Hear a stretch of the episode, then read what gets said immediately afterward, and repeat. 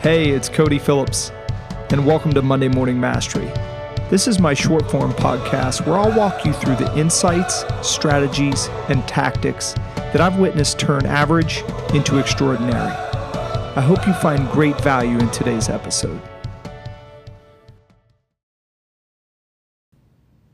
What's up, everyone?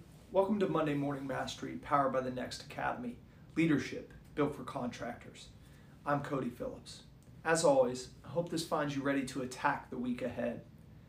I'm praying for everyone out there as they continue to deal with the incredible uncertainty that the coronavirus has caused. I'd ask that regardless of your personal beliefs, you continue to be mindful of others, mindful of their individual and unique circumstances. Continue to show compassion and support for others. I felt this is the perfect time to remind each of you of a concept that I learned from Jocko Willink. For those of you that don't know, Jocko is a retired U.S. Navy SEAL officer, co-author of multiple number one New York Times bestsellers like this one, Extreme Ownership, and host of the top-rated Jocko Podcast. He's also the co-founder of Echelon Front, where he serves as CEO, leadership instructor, speaker, and strategic advisor. He spent 20 years in the SEAL team, starting first as an enlisted SEAL and rising through the ranks to become a SEAL officer.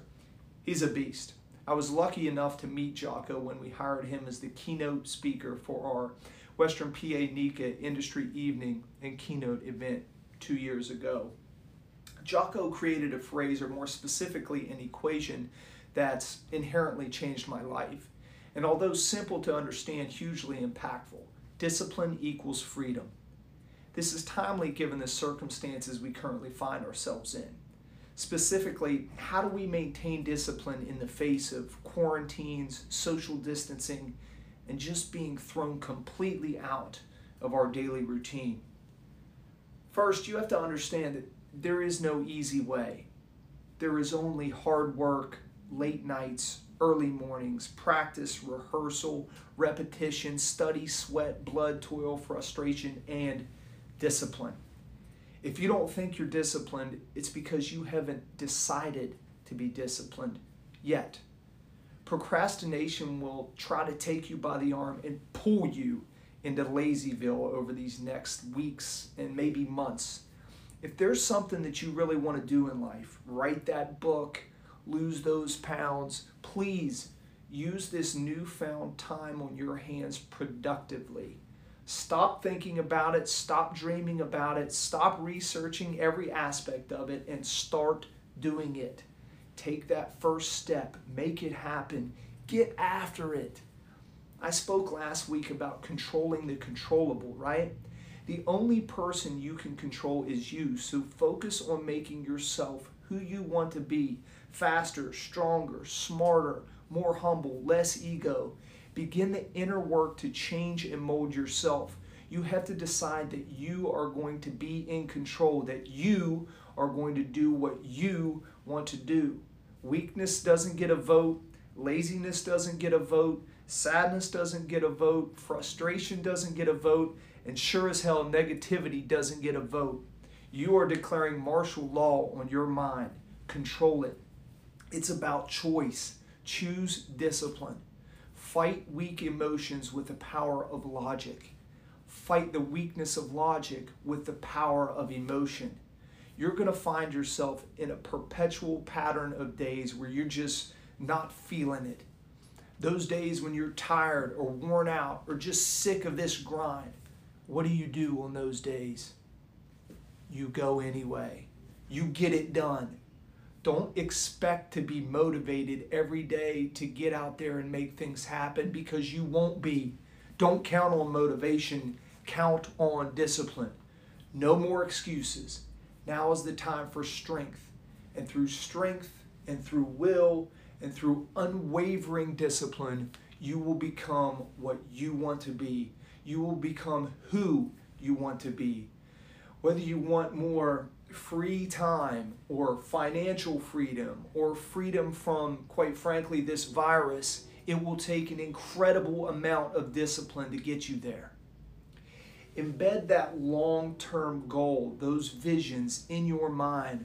burn it into your soul, but most importantly, do something about it every day. Every day, do something that moves you closer toward that goal, that keeps that goal in sight and in focus. I tell you this every week, but no matter your title, leadership is not about rank or authority. It's about taking responsibility for yourself and the people around you. I believe anybody on any team, any level can be a leader, but first you have to choose to be. And all of you who have chosen to be in the Next Academy have taken that critical first step. So I challenge you to understand that heightened emotions can either hijack your mind or focus it. The difficult part is figuring out which one is happening in the moment. Emotions are quick, convincing, and want you to react. When I'm in a heightened emotional state or environment, I choose discipline. I fall back on habits, rituals, and routines. And lastly, as Jocko so passionately points out, fight. Go out in a blaze of glory, fighting with everything you've got, every ounce of energy, every bead of sweat, every drop of blood, until your last breath. And then, and only then, can you stand down, put down your sword and your shield, and rest in peace. If I can ever help you in any way, please do not hesitate to reach out. I am always here to help, or more importantly, find you the necessary resources like Jocko that are far smarter than I, that might be able to help you on your personal and professional growth. Please be safe and smart out there. I look forward to seeing you again next week. Until then, attack the week ahead, own your life, and be next. I hope you received great value in today's episode. If you'd like to go deeper, head over to nextleadershipacademy.org. A year-long leadership experience like no other, built to instill confidence and prepare construction leaders for what's happening now and what comes next. I wish you an amazing day.